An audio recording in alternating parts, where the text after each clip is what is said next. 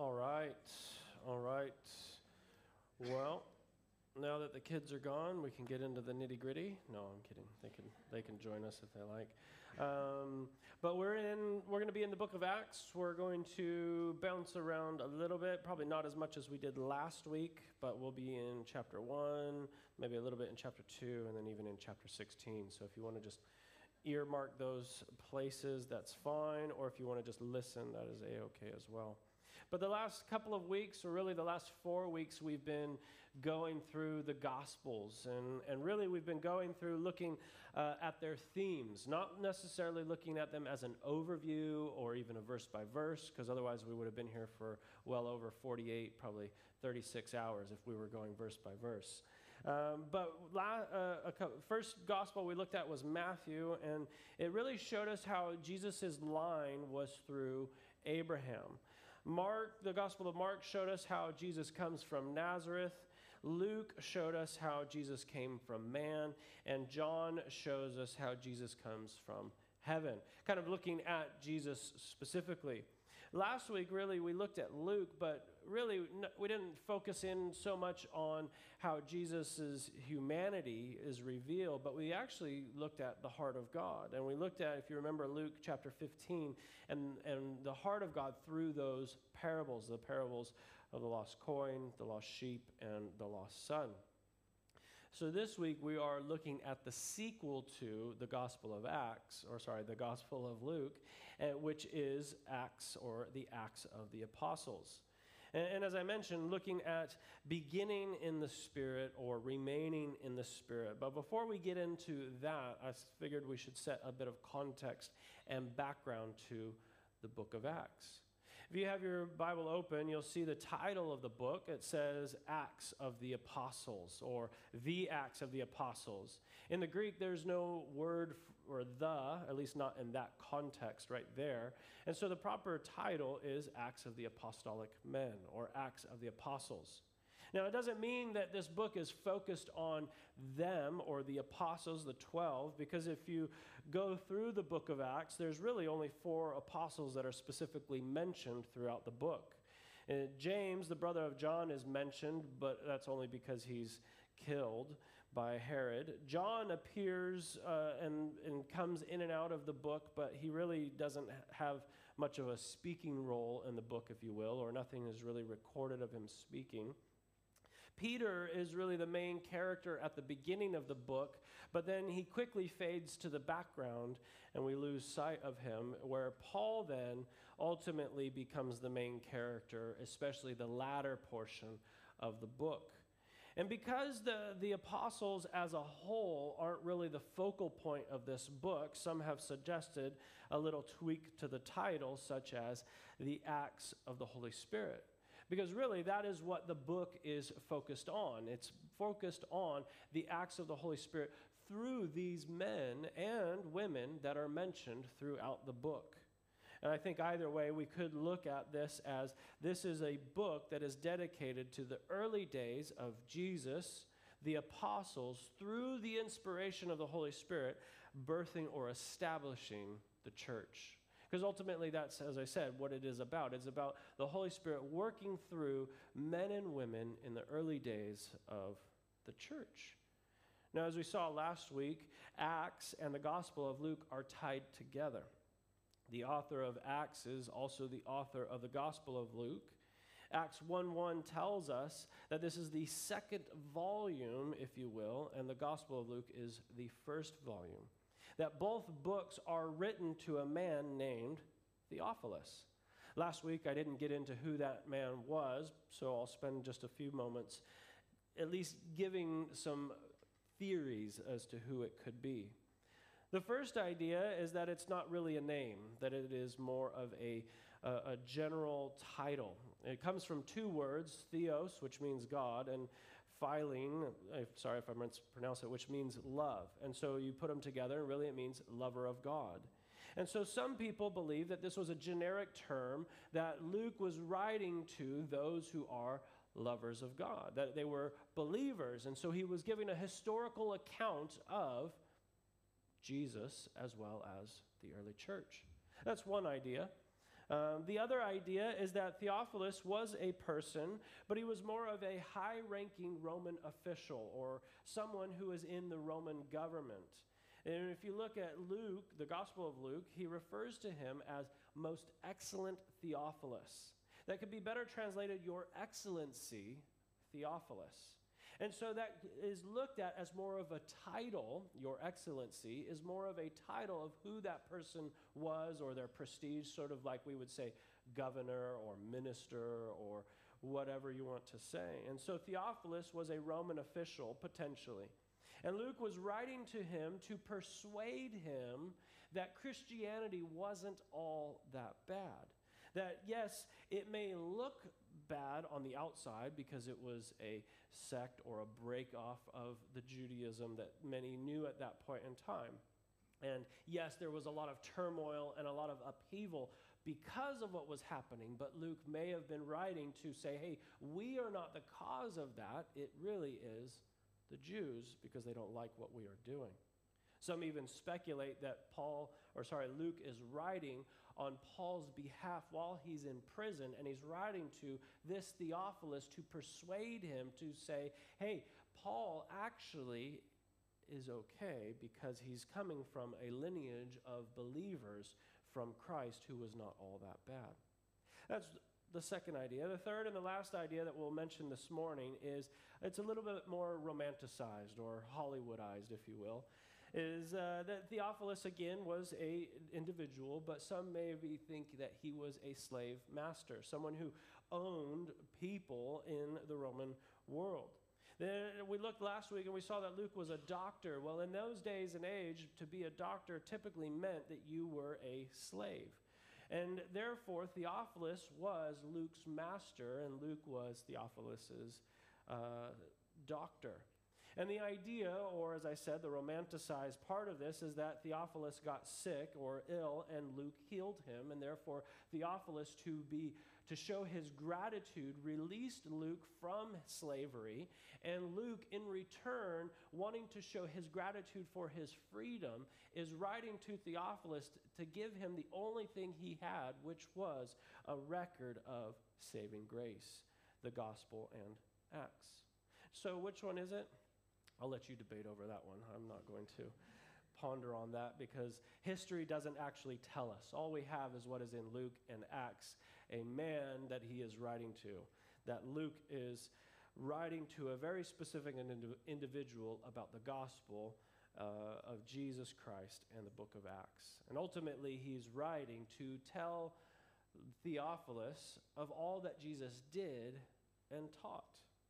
But what's interesting is that the book of Acts is not just a simple historic book. It's a bit of a bridge book. It's a book that bridges the gap between the, the Gospels and the epistles. And if you think of the Gospels as they are Jesus' teaching, Jesus' life, Jesus and, and everything that Jesus is about. But then you look at the epistles as that's how we outwork, or we should be outworking, that which Jesus taught. It's the doctrinal side, but it is also the practical side. Jesus said these things, and the epistles are the application of that. But Acts gives us the bridge between the two. How did it go from just twelve disciples to a church that is literally turning the world upside down? How does it go from a guy who's persecuting the church, such as Saul at that point, who we will know becomes Paul, and then all of a sudden who's writing the majority of the New Testament?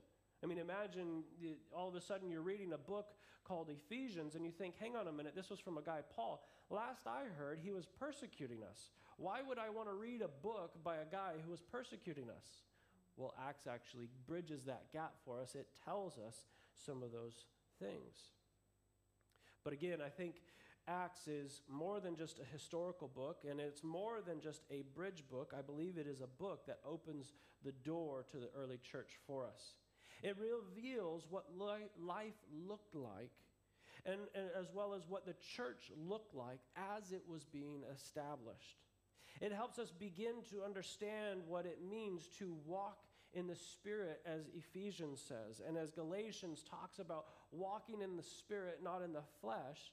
This is what it began to look like for many. So in Acts chapter one, verse four and five, we have Jesus still on earth just before his ascension, and he says, wait in Jerusalem for the promise of the Holy Spirit. But then after that, we are we have the account of Pentecost. If you turn with me to chapter two, verse one, it says, when the day of Pentecost had fully come, they were all with one accord in one place. And suddenly there came a sound of heaven as of rushing mighty wind, and it filled the whole house where they were sitting. Then they appeared to them, then there appeared to them divided tongues as of fire, and one sat upon each of them, and they were all filled with the Holy Spirit and began to speak with tongues as of the Spirit, uh, as the Spirit gave them utterance. And so we have here the pouring out of the Spirit upon the church. And I believe this is described as the beginning in the Spirit, as that verse that we read in Galatians. How can you start in the Spirit, but then change tactics, if you will, and think that you can work things out in the flesh? In many ways, what I'm getting at is that this is the birth of the church. The, the church begins to set out on its mission, or the Great Commission as we see it, making disciples. But what's fascinating, or, or what I, I think is fascinating, is how this relates to you and me, is what's our beginning in the Spirit moment, if you will. I wouldn't necessarily describe it as something as spectacular as what's described here, burning tongues of fire above our heads, or, you know, a rushing mighty wind, although that could take place. I simply would say it's when we become believers. When we take that step of faith and we say, Jesus, I want you to be in my life, that is our starting point. I believe to some extent when we decide to follow Jesus in a moment, we put our faith in him, and that's the moment we begin in the Spirit, if you will. And as we read Galatians three one, he, Paul says, O foolish Galatians, who has bewitched you that you should not obey the truth before whose eyes Jesus was clearly portrayed? Among you as crucified. He goes on, did you receive the Spirit in the works of the law, or by hearing by faith?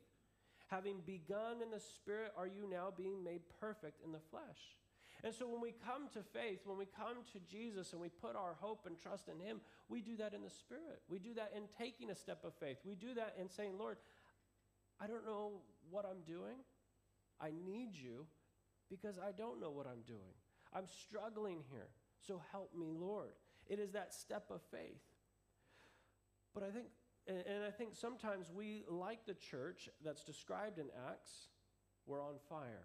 Or we have a we have a zeal, or, or as Val pointed out, maybe it's not a zeal; it's more of a an awestruck wonder of the goodness of God, of the grace of God, of how He is so good and so kind and so wanting us, as we looked at the heart of God last week. But sometimes there's a change. Sometimes that we, we take that step of faith and we think, "Yes, Lord, you you are so good. We we trust in you." And then that's it. And then we go about our life. Maybe not in the sense of, uh, of, of sinning, but in the sense of, okay, I'm going to go to work. I'm going to, you know, do the next thing, whatever it is. Not a sense of defying or willful rebellion, but simply sliding back into the old routine, sliding back into the old man, if you will, forgetting to seek the Lord's guidance. Maybe we look at the, the profit and loss sheet, if you will, of the business or of our life and think things are going relatively well. What more do I need? But starting in the Spirit is one thing. I guess the question, and I think what I like about Acts, is it reveals how the apostles, the men and women of the early church, remained in the Spirit. I guess growing up, I always looked at the book of Acts as this supernatural book. I don't know if you, if you read it, you read it, and there's a miracle that happens almost every chapter. And you're thinking, man, people are getting healed by, by Paul and Peter just walking. There's these handkerchiefs that are just miraculously healing people. You know, and then you read the Gospels, and you even get the same sense that Jesus is going around healing people. And so I read that, and I think, Lord, that is so amazing, supernatural. But the reality of it is, is Acts actually covers the span of about thirty years. And so what's interesting is you can break that down to about a, a chapter a year, so to speak. And there's about one miracle in each chapter of the book of Acts. And so it gives a bit of perspective that, yes, miracles are happening, and yes, that is something that God can do, but it's not happening every day. And, and for me, that brought a bit of comfort and a bit of peace, because I thought, man, why isn't there's these, why aren't these miraculous things happening? Why aren't people just walking, you know, me walking in my shadow healing people? Well, because God chose not to do, use that gift in me at this point in time. But all that to say, are we looking for the miraculous? Are we looking for uh, supernatural? Or are we just in the mundane? Are we just in the routine of things? And, and not that I'm saying we need to look for the miraculous, not that we need to look for those things or, or, or that we can't even desire those things, but have we just gone about the day-to-day life? Turn with me to Acts chapter sixteen, because I, I really enjoy this, this passage, because I feel like it brings the supernatural to the natural, if you will. Acts chapter sixteen, Paul is on his uh, missionary journey, and he, he's coming to the end of his missionary journeys just before he heads back to Jerusalem, just before he gets arrested and then makes his way to Rome. He's with, uh, he, he's on his way, and he's at the point where he's, he's sort of bouncing around. And pick up with me in Acts sixteen, verse six. Now they had gone through Phrygia and the region of Galatia. They were forbidden by the Holy Spirit to preach the word in Asia. After they had come to Mysia, they tried to go to Bith- into Bithynia, but the Spirit did not permit them. So passing by Mysia, they came down to Troas, and a vision appeared to Paul in, a, in the night. And a man of Macedonia stood and pleaded with him, saying, "Come over to Macedonia and help us." Now, after he had seen the vision, immediately we sought to go to Macedonia, concluding that the Lord had called us to preach the gospel to them. Therefore, setting, sailing from Troas, we ran straight course to that place, and so forth. I won't try to b- pronounce it because I'll butcher it. But we see here, Paul, at least the, the mental picture that I get with Paul is that he's almost... you know, um, what's the word? Not ping-ponging, but um, bouncing around from place to place. And as I read this, I think, okay, um, they were forbidden by the Holy Spirit to preach in Asia, so they couldn't go to Asia anymore. They had come to Mysia, and they tried to go to Bithynia, but the Spirit did not permit them there. So passing by Mysia, we came to Troas, and they were there that Paul got a vision. And so I have this mental picture. Maybe it's just because I'm looking at the maps every now and then, and, I, and, I, and it's almost like Paul went here, and there's this roadblock. And then Paul went there, and there's this roadblock. Paul went here, there's this roadblock. And, and I get this... this idea that Paul was trying to go to these places because he felt led to go to these places. But the question in my mind is, how did Paul know he couldn't go to these places? What is it that caused him to think, I can't go to these places? We're not explicitly told. We're not given an idea of the Spirit speaking to Paul, or, you know, big neon sign before neon signs were written. No, Paul, don't go here, you know? We're just told they couldn't go. I would imagine something along the lines of them praying, seeking guidance. Notice at the end of verse, uh, verse ten, Paul has this vision, but then he says, after he had seen the vision, immediately we sought to go. And then remember, those we statements includes Luke, and so that means Luke and Paul and whoever else was there had a bit of a discussion. They had a bit of a prayer meeting. They had some sort of idea or discernment. Is this vision really of the Lord or not? They may have tried to go to those places, and maybe there was a miraculous event that caused them to not go to those places, but it may have been there were just no boats. There were no camels available, or there were no whatever means of necessary. There was a clear distinction for them that God didn't want them to go that way. Now, in some ways, I wish it was, for me, a neon sign. Jake, don't go this way. Jake, don't go here. Jake, take that, take that job. Jake, don't take that job. But in other ways, I'm actually really glad that God doesn't speak to us that way. As frustrating as it can be to not have neon signs, I think, at least for me, it is also good. Because if, if there were a, a neon sign, I would always be going for a formula. I would be thinking, okay, God, you spoke to me this way last time, therefore I have to do this, I have to do that, and I have to say these things. I have to pray this certain prayer. I have to go about these certain things. And I begin to get very, um, uh, you know, in the sense of rhythms and, and, and patterns, and I'm not, and now I'm trusting in a formula, and I'm not trusting in God. Whereas by him not describing what Paul, how Paul discerned and how Luke discerned they shouldn't go that way, it opens the door for us. And, and it's less about ticking a box. It's less about making the formula right, and it's more about trusting in him, seeking the Lord. It's that idea of we began in the Spirit. We realized, okay, Lord, I trust you. I need you. But now we're remaining in the Spirit. Okay, Lord, I have a new job opportunity. Is this you? Lord, I have an opportunity to get a house. Or, Lord, where are we going to put the kids in school? Yes, they've got the best curriculum and sports program, but is that the best fit for our kids? We are beginning to trust in the Lord, not so much in our own understanding. Notice verse nine.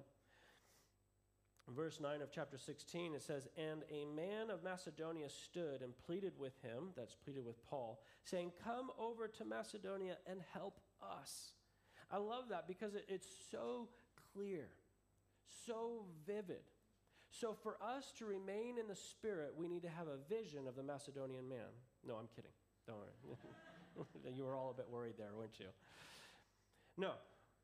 I think for, for us, we simply need to be open and willing to hear from the Lord.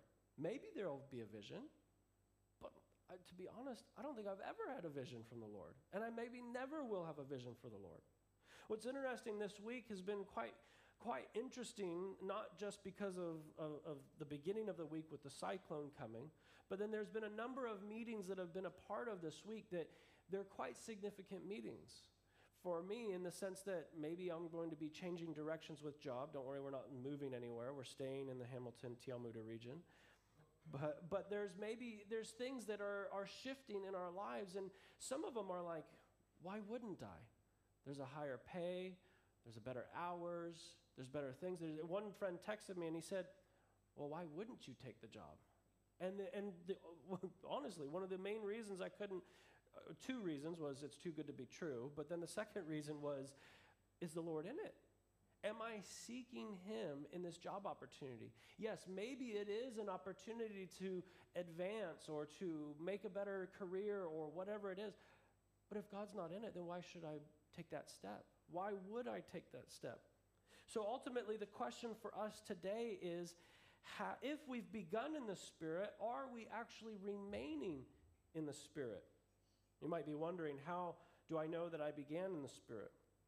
Well, first off, if we took communion this morning, if you took communion, that means you have proclaimed Jesus as your Lord and Savior, that you have asked him into your heart, meaning you've begun in the Spirit. If you didn't take communion or you don't know Jesus as your Lord and Savior, then I would say you haven't started in the Spirit, and that's okay. I would encourage you, come and speak to me or the elders today, and so we can speak more to you about what that means. But now the focus is, how do we remain in the Spirit? Or yet, are we remaining in the Spirit? Have we relaxed or set back? Have we set cruise control on, if you will? Are we trusting the Lord to guide us in our everyday lives? Or are we simply trusting in our own understanding? I remember one thing the, at the Bible school, when we would teach through uh, the semesters, there was always this one point of, of the semester where we would have these, um, these outreaches. We would send the students to various mission, mission things. Sometimes it was youth camps, sometimes it was overseas, sometimes it was serving at a local church. And, and I remember there was always this turmoil in the buildup to these outreaches. And the turmoil was, where should I go? Where is God calling me? And, and as great and as in, and sincere as that was, it was almost like, is there a bad option? Is there, because you're going out and you're preaching the gospel. So is it wrong?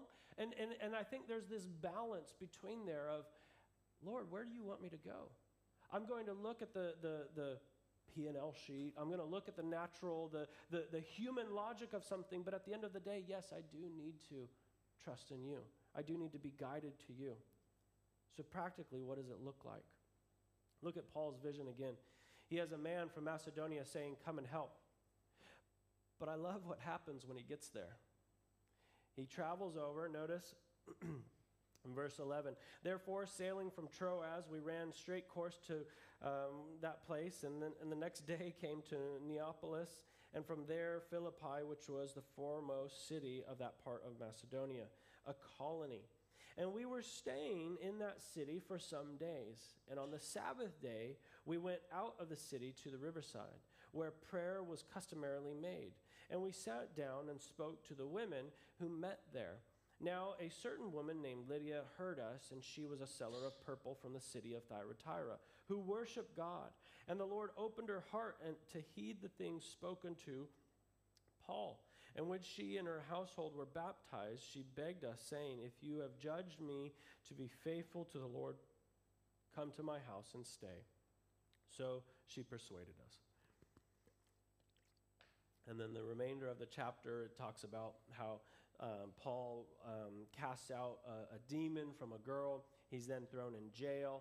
And then the jail, uh, while he's in jail, there's a bit of an earthquake, and the, and the jailer ends up getting saved, and his whole household gets saved. All of that to say, though, did you notice where the Macedonian man is mentioned? He's not. He's not there. Think about this. You, you, you go, and, you, and you're, you're trying, Paul's trying to go to these different places. He's trying to go to these different pla areas, and all of a sudden, the Lord shuts the door. We're not told how. We're not told why. We're just simply told, don't go. So then Paul all of a sudden goes to sleep, has this vision, vivid vision, so vivid that he says, that's a man of Macedonia, meaning either the man said, hi, I'm from Macedonia, or he was dressed in the outfit of a Macedonian man, or he had some sort of cultural elements about him that caused Paul to think that man is from Macedonia.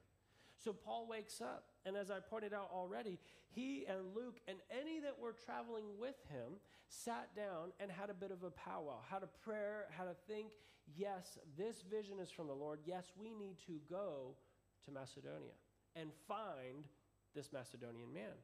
So they go.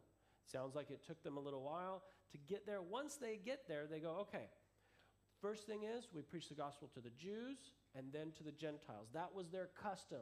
So they get to Philippi, and they look for the synagogue. And you notice what they find? They don't find a synagogue, because that means that there were less than thirteen Jewish men in that city. If there were thirteen Jewish men in the city or more, they could then raise the funds to build a synagogue. But when there was less than that, they didn't have the funds, and so that meant that they would meet at the river for prayer. That was kind of the, the, the, the written, the, the Jewish tradition that before they could get a synagogue established, they would meet at the river for prayer in, in a new city. So Paul says, okay, no synagogue, let's go to the river. That's where they will be praying. When he gets there, he meets the women. So that means there's no Jewish men available or there to pray during this time. And so that means Paul's vision, was it wrong? Not at all. That was just the catalyst to get him to move. That was just the, the opportunity for Paul to wake up and say, I need to go to that place. That was him being open to the Spirit leading. So he goes. He meets with the women, and he prays with them. And I find that so fascinating, because as he's there, Lydia gets saved. Her whole household gets saved. Then, as mentioned, he casts out a demon more from frustration than anything else, and then he's thrown in jail. And then once he's thrown in jail, there's, a, there's an incident, and the jailer is about to kill himself, and Paul says, don't. And so then the jailer's household gets saved, all because Paul trusted and waited on the Lord. Paul was led rather than forcing himself into those places that he thought would be better, that he thought would be more significant. Some people have even thought that Paul's vision of the Macedonian man was actually Luke. Some have, have speculated, Luke being from that region, that Luke is the one that Paul was supposed to meet. It is fascinating that it is shortly after or right around that point that Luke meets with Paul and they become traveling companions. This is the chapter where the we statements begin, meaning that Luke has joined him. Either way, the point is Paul was available throughout all of that. So what does it look like for you and me? Again, don't worry, we don't need a Macedonian man vision. That's not something that I think is, is what the Lord's speaking through in this moment. But it is about seeking the Lord in all that we do. It is asking him, Lord, you have this opportunity for me. Is this you? You, you know, Lord, you want me to buy this house or buy a car, change careers, the kids, where are we going to put them for school, or are we going to homeschool, or what is it that you want us to do? Do we simply put our faith in the Lord at that one moment in time, or do we seek him daily as we are at work, as we're with our family, as we are going throughout those things? Do we seek his guidance when we're choosing even the grocery store? I know it sounds a, bit, a little bit silly, but is there an opportunity to speak to somebody? And I'm not saying that we need to be walking through the grocery store with our eyes closed praying, although that might be unique, but you might be bumping into people. But are we seeking him on a daily basis? Because I think the intersection uh, of uh, Acts brings this intersection of faith in our daily activities. It's not something to be compartmentalized. It is something that is to be every day. And I see that with Paul, that as he's bouncing from one place to another, he's trying to go.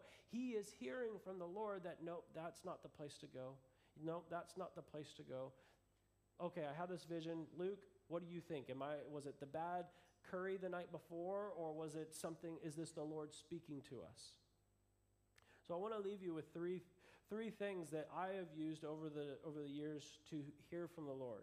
Something I do to remain in the Spirit, if you will, or to seek God's wisdom in a situation. Because as mentioned this last week, I've been offered a, a job, and it has been one of those ones that is either too good to be true or it really is the Lord guiding. And so the first thing that I do is, one, I seek his word. Is there anything that is going against his word? Can he, is he going to speak to me through his word? Is there, maybe there's a verse, maybe there, there's something in his word that is going to speak to my life. That's the first thing that I do. The second thing that I do is I seek godly wisdom. I seek counsel from someone else, someone who is older than me, maybe not necessarily older in age, but older in the Lord, who's been trusting the Lord longer than I have, and who I trust and I rely on, and I ask them, hey, there's this opportunity, there's this event, there's this thing that is taking place, what do you think? And the Lord speaks through them. The Lord guides them. The Lord can say, Jake, you're blind as a bat. You shouldn't be doing that. Or, yeah, why wouldn't you do this opportunity? But then the last thing I, I rely on or I seek is the Holy Spirit. I truly sit back and I pray and I just sit, I try, don't always happen, you know, we have little kids or other things happening in the house. And I seek the Holy Spirit. And I, I seek his guidance. And the reason I try to do it, not necessarily in that order, but I try to listen to the word and the guidance before I get to the Holy Spirit, because I'll be honest, my, my flesh rears up. My, my own desires rear up, and there's nothing wrong with God giving us the desires of our heart, because that's what the word says, but I try to filter out my flesh before I get to that point in time. I try to get to that point of seeking the Holy Spirit's guidance in that, because he will guide us. He will direct us in those things. And so those are the things that I do, and those are just a couple of things. And as Ian comes back up and he closes us in, in a bit of worship, I want us to think this morning and pray about not just being in the Spirit, but remaining. Are we like Paul and Luke, traveling in, in life? Now, we're not going through Roman roads and on boats and ships and those fun activities, but we do have our own lives. We have our own activities, our own busyness and excitement. And are we seeking him in those things? Are we seeking him as we go to the store, take the kids to school, seeking those opportunities? And, and one of the one of my prayer points that I have been doing about this job is, okay, Lord, you're you're giving me this amazing opportunity, but what about that time that I've spent at Countdown? What about that time that I, I've I've I've built a relationship with the people there? Is that something you, you want me to move away from at this point in time, or is it something you want me to stay there? And I think that's something to, to be considered for each and every one of us. What is it that God is calling you to take that step in? And, and maybe there's no step of faith. Maybe it's just a simple, what is it that your daily life looks like? What is it that you need to do in remaining in the Spirit so that way you're seeking the Lord on a daily basis? So as Ian comes up and, and, and leads us in a, in a bit of worship, in a closing song, I want to encourage you, pray about these things. Take some time. Listen to the Lord.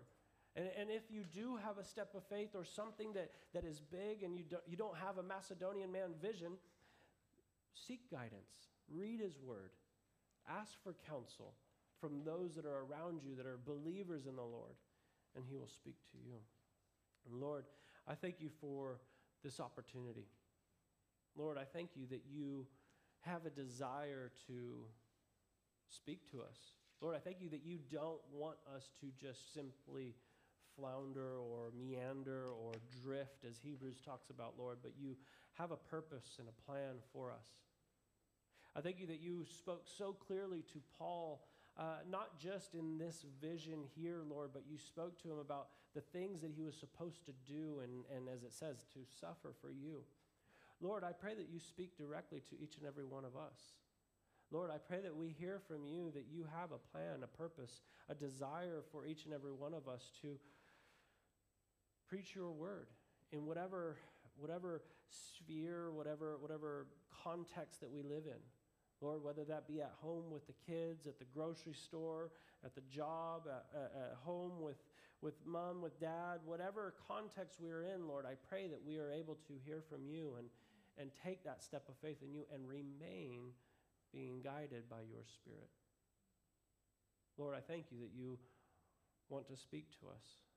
We pray these things in your Son's name. Amen.